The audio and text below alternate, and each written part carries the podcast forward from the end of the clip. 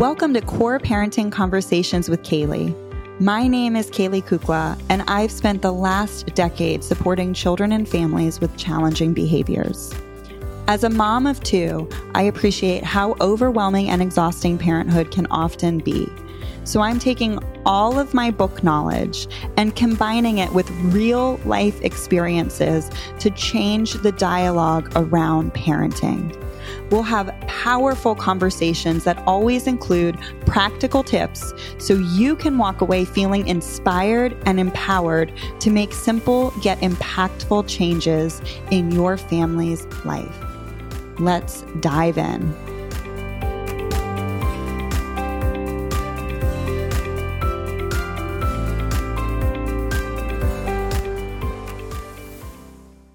Welcome back to another COR conversation. I am so excited for the guest I have today.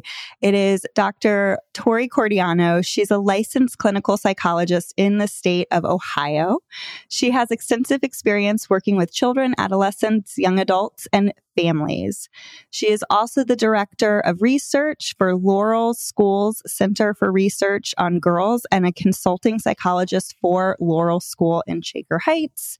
And most importantly, she's my cousin.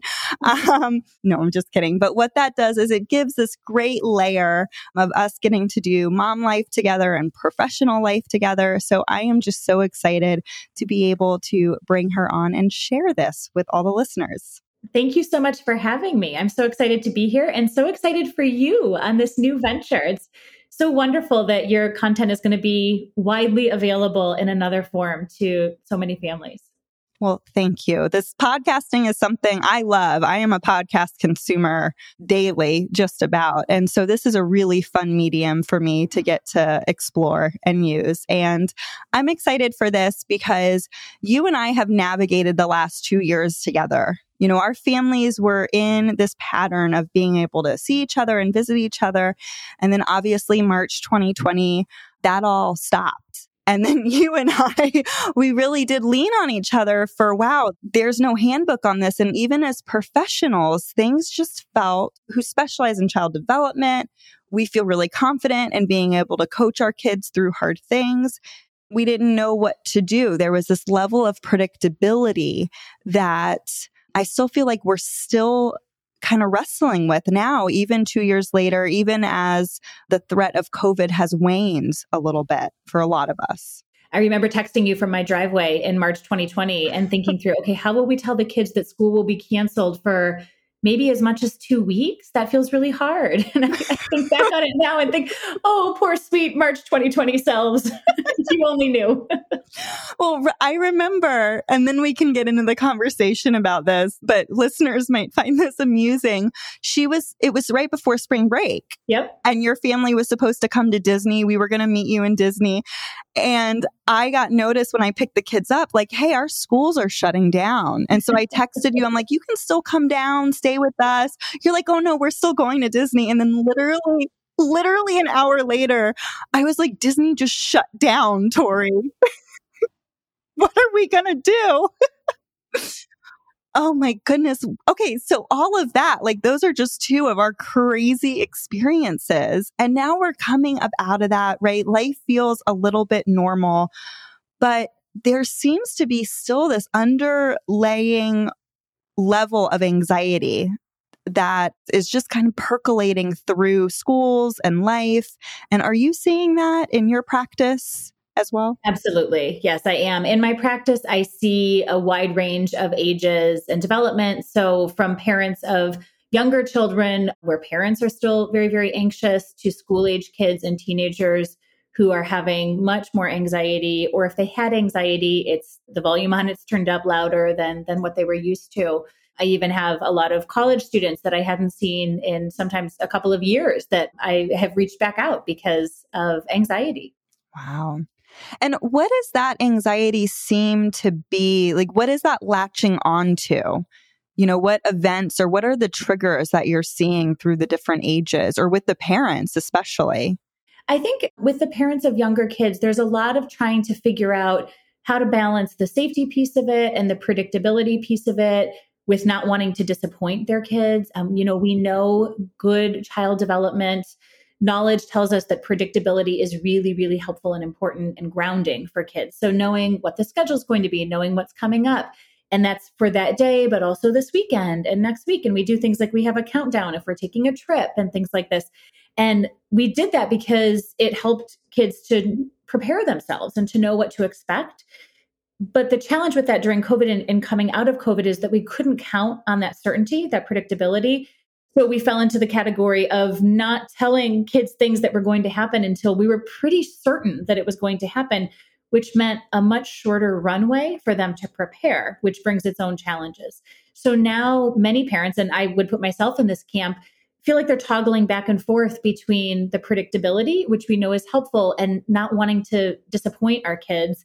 So, not giving as much advance notice and preparation for things that are going to be coming up. I love that runway, right? The wind up. I kind of use like the wind up before the pitch. There's got to be that lead in into a situation, right? So I'm wondering, have you changed what the runway looks like? Because I know my prep conversations, even with my children who are four and seven, look very differently now than they probably would have two years ago. Yep. Yep. Absolutely. And I think a big piece of this depends on where your child is in development. And I'll I'll just use a, you know a recent experience. My kids range from just turned 5 to 11 and a half and for my older two, I can do more kind of higher level. Here's what our plan is and you all know that our plans sometimes change and sometimes they change unexpectedly or at the last minute but I want to let you know that this is what we're planning to do. With my youngest, I actually kind of shorten the amount of time before I will let her know what's going to happen. I'll give some information so it doesn't feel like a total surprise, but I kind of fill in the details as they become firmer, which has worked okay for us. And I think about this from everything of like taking a trip. You know, when we came down to Florida to visit you all, I thought about this to when school is starting up, to uh, field trips, to things that are going to happen with friends uh, all of these events that were just a little bit less certain for a very long time. You know, my child goes to he's in a Montessori school. They take monthly field trips. So that's a big part of the Montessori education is that it needs to take place outside of the school walls. For COVID, they did not. And they just, I think November, they just started doing field trips again. And there was this, you know, the teachers were like ready for it. They were super excited. I can't even imagine. Thank goodness, like the teachers are in charge and they just handle it so beautifully. But they waited to send the permission slip home just about less than a week before. They waited to tell the kids because there still was this, it could not happen. We're really used to things getting canceled. But with that lack of predictability, we as adults get into this state of anxiety. And then that can feed the kids' state of anxiety. Yes.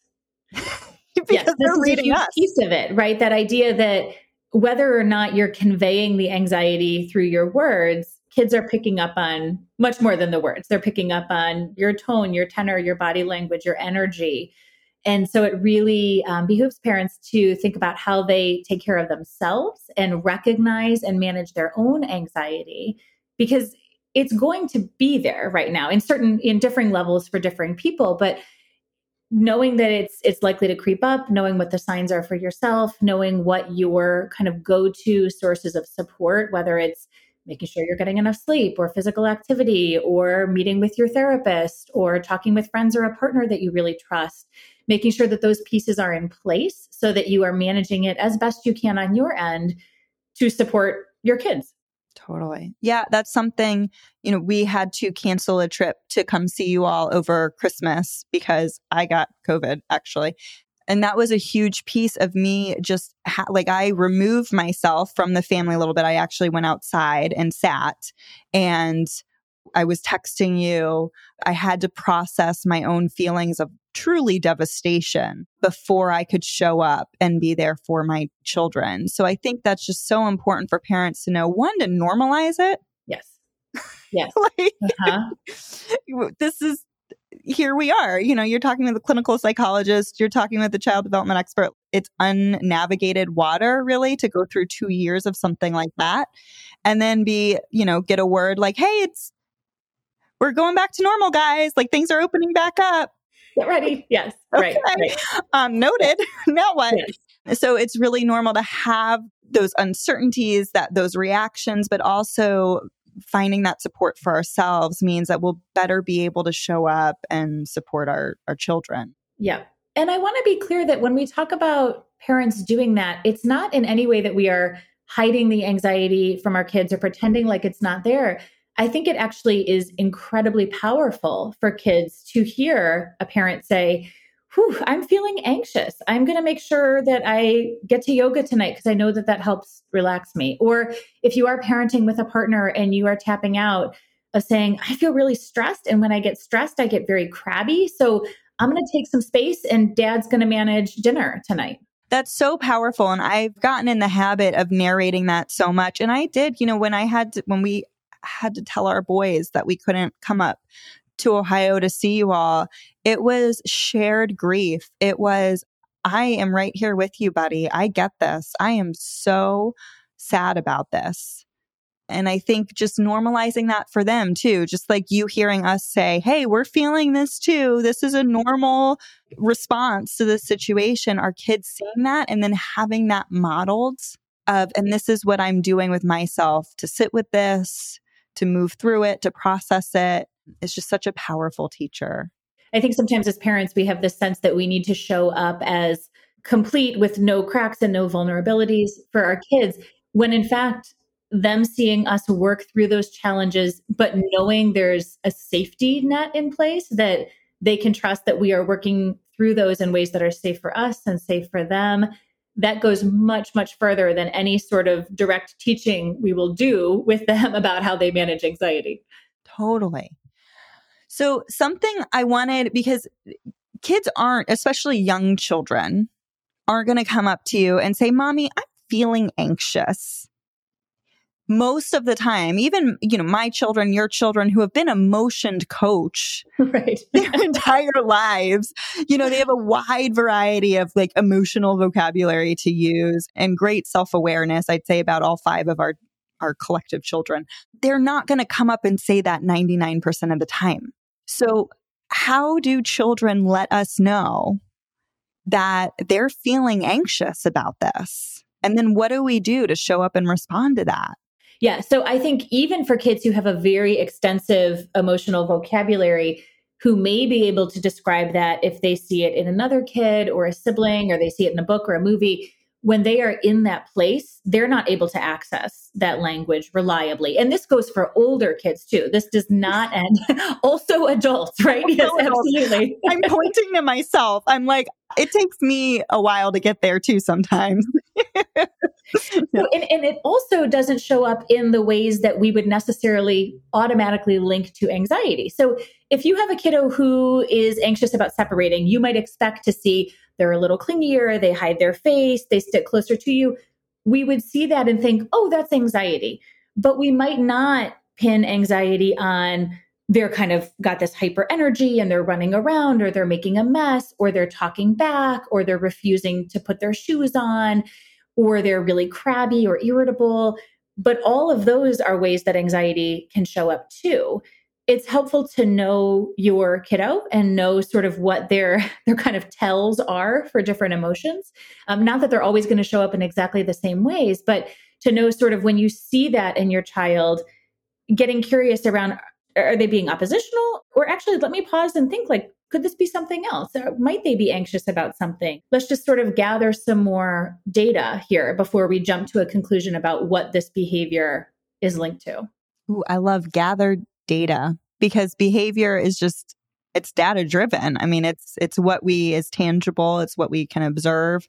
My child, one of his tells, and I have very different personality children, right? So one of my children, his tell is rigidity. And I think of myself as an adult, my go to coping mechanism, if I'm not being conscious about it, if I'm not aware, right, is that control mechanism because if I feel out of control, the anxiety is high. I joke, I'm like, this is why the home edit took off in the oh. middle of COVID because we uh-huh. could all go to our closet and we could control the chaos in the yes. closet because we could control, control levels. Yes. we couldn't control anything outside right. of the closet. right, right. Yes. Yep. Um, yep. But we could rainbow color coordinate our shirts. Right. So I think, you know, just knowing your kiddos and getting curious about is this right? Is this about the shoes or is this them feeling nervous, anxious about going to the dentist because they haven't been in recent memory for them? And there's things that we might not predict kids would be anxious about, things that we think would just be fun or exciting. And Maybe they have both of those. In our family, we call that excited, nervous feeling, nercited, because it almost always goes hand in hand. We have things that we are really excited about, but also we have that kind of buzzy, nervous energy. And it helps when we have some conversations about what parts are, are you excited about? What parts might you be a little bit nervous about? And then we loop back later on and, and talk through it again. Wait, what do you call it? Say it again. We call it nercited, N E R C I T E D. At least that's how I spell it in my head. Yeah. Sightus. Yeah. I love that. Yeah. This was coined by a kid in my practice years ago who was facing one of those situations where they were feeling nervous and excited. And we came up with nercited. And it's amazing actually how often that term applies because even for things that we want, that we are looking forward to, we still have that anxious energy about it if it's novel or a challenge or different in any way. This episode is made possible by Caley's COR Community. The COR Community membership is a community of people committed to intentional parenting through the power of relationships all members gain access to the Vault, which has over 20 workshops on topics ranging from parental triggers to whining, with a new one added every single month on so many various topics. Members also get workbooks, journals, inventories, books for children, and a weekly Q&A with Caley all within a private website and a private Facebook group where we share weekly commitments, parenting wins, encouragement, and solidarity for those tough parenting moments. Learn more at www.caleykukla.com backslash cor, C O R, which stands for Centered on Relationships. The link is in the show notes now back to this I'm core thinking about we're so we're recording this in April. It'll drop like early summer. I'm thinking about like summer camp too. Because this will be the first year, for example, one of my children is going to camp offsite, like not at school. I kept him in COVID, like I kept him in this little bubble at school and it was great for us and it was familiar with all of his school friends.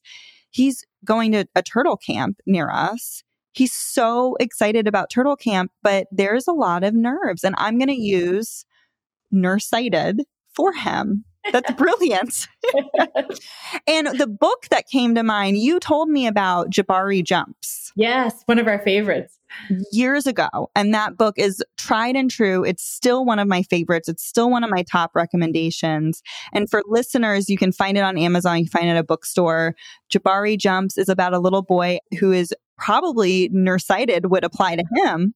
He's for sure nercited, yes. because he really wants to jump off the high dive at the pool, but he has difficulty getting himself up the ladder, like actually starting to climb up the ladder because he gets a little nervous about jumping off as well. And my favorite part about that book, as much as I, I love Jabari, is his dad in the water, who is just this steady presence.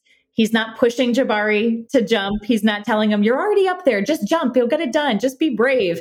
He's there. He's steady. He's echoing what he hears Jabari saying. And then he's celebrating with Jabari when he actually does do the jump, when he's ready on his own terms. And something that stuck with me was something the dad said, Jabari's dad said in that book was it feels a little bit like a surprise. Yes. Yes. And I have used that so much for, you know, helping my children get enough, like work up enough courage to try something like a new ride at an amusement park or a new jump into the pool or just a new activity that they're probably nercited about. They've got this mix. They really want it. You get right up to that point and it's like a little bit of a surprise. And do you like surprises? And they're like, yeah. And I said, so you might like this too. I love that. And it's neutral. It just helps them get information about it and allows them to form their own experience, but kind of preps them that you might feel that surprising feeling. Yeah, that little in your tummy, you know, talk about that's the tummy. So, yeah, I just, that's a great book for listeners too to kind of talk about working through those things and those behaviors. And so, something that really fascinates me because I work primarily in early childhood, that's my my zone, my scope, but you see all the way up to adolescence. So I think drawing the parallels between anxiety and what we see in early childhood, how it translates in adolescence is really helpful for parents to see like the big picture here about anxiety with kiddos. So what are you seeing in your older patients? I'll say a couple of things, I, sort of two trends. And, and one of these is newer and, and one is not. The first has to do with what we were just saying about how emotions show up kind of in unexpected ways or unexpected behaviors. We know for teenagers who are depressed, they are just as likely to show up as irritable as they are to show up as sad. So when your 13 year old is, in, I mean, to be clear, 13 year olds are often irritable and that's just sort of par for the course. But if you are noticing in your 13 year old wow, they're much grouchier than usual, or this is a departure from their norm. I talk about like the grouchy porcupine a lot as a as a sign of depression when it's ongoing for kids. And that can be true for anxiety as well. It might not show up in sad or quiet or withdrawn. It might show up in these kind of grouchy porcupine sorts of ways. So I think we see a lot of that. The other trend that I, I think is perhaps a little bit more related to the pandemic, and I think the research will bear this out over the, the next couple of years, actually goes back to what you were saying about how we all wanted to organize our drawers and our closets and everything when, when we were homebound and we could control nothing else. We are definitely clinically seeing a spike in things like obsessive compulsive disorder, OCD, and eating disorders. And both of these sense. are characterized by rigidity and control. And when everything feels out of control, some teenagers are turning inward and they're going to tighten the screws on what they can, whether that's their behavior, their eating, their habits, whatever it is that is um, within their control. And sometimes this dips into a clinically significant place where it can actually impair their their functioning. Wow. That's a lot. That's really, that just goes to show. And I talk so much with about younger kids about we need to find that sweet spot, right? As parents of giving them appropriate control, letting them have that agency, that influence. You know, kids thrive in that, but not so much that they feel overwhelmed because children instinctually know I shouldn't have that much control. That's too much.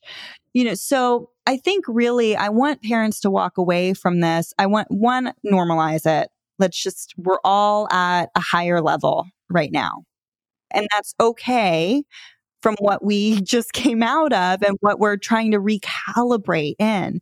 But what are some of the conversations that parents can either have with each other to help their littles or with maybe their more school aged older children as we re-enter this to help us stay grounded and find a level of predictability again in this new kind of reemergence, so to speak. In terms of the, the conversations that parents have with each other or even on their own to, to kind of come to parenting intentionally, I think it helps to go back to the idea that what we know to be true about parenting has not changed. That balance of safety and autonomy and needing to kind of be in that that sweet spot between the guardrails there that has not changed. We had to change our way that we handled it for a couple of years. And it's okay and it's understandable that it's going to take us some time to get back to that. But kids still need limits to keep them safe and to help them feel safe. And they still need chances to be independent and to take risks that are healthy and safe sorts of risks so, whatever the environment looks like, whether it's a new activity or a new camp or experience or going somewhere with a friend or you know doing these different sorts of things, those are still very important and we still want to approach them with the same kind of limits and safety on one end and room for growth and risk taking on the other end and maybe you'll have more to add to this or change it a little bit. But I think, and I've noticed that if I approach an activity confidently and maybe I'm unsure, you know, I don't really know how it's going to be set up like an Easter egg hunt, for example, my four year old uh, does not remember Easter egg hunts because he was one. I think you were right. We were saying our youngest are this, we're the same age. So he really does not remember it.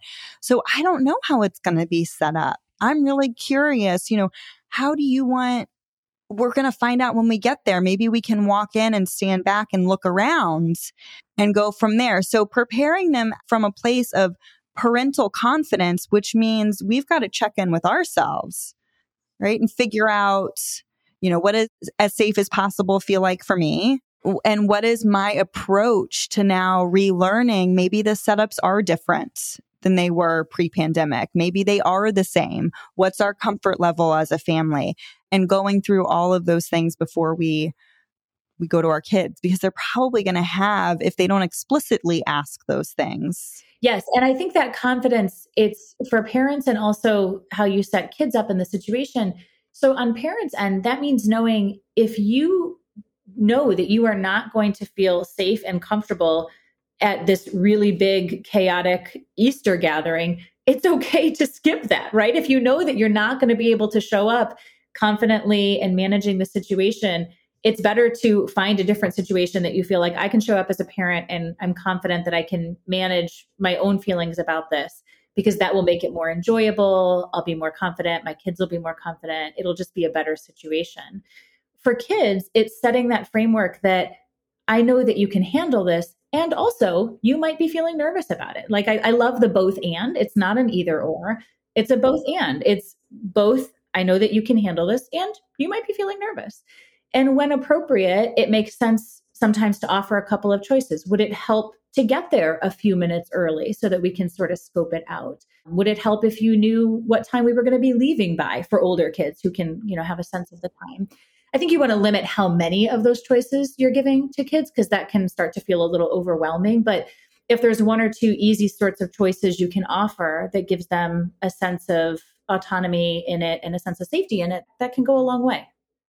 And I find just because as my eldest is getting older and we've been having these kind of conversations, now at seven, he can really assert he's a little more aware of what his needs are. He's more able to ask for these things. It doesn't take much for me to get them out of him, so to speak, you know, or he doesn't need as much prompting. Whereas my four year old still needs a little more, like what you were saying, op- limited options of what would be helpful for you? Would X or Y be helpful? What do you think? That coming to know yourself is such a powerful part about children. And as they develop, one of my kids the other day had an experience that was challenging for them. They wanted to do it. It was that nercited feeling, but it took a lot out of them. And they got home and kind of retreated for a bit. And when I checked in later, they said, You know that I just need some space after something like that. And I was just like, Wow, that is incredible. And I, I know that. I've known that since you were two, but I love that you now know that too and recognize that in yourself.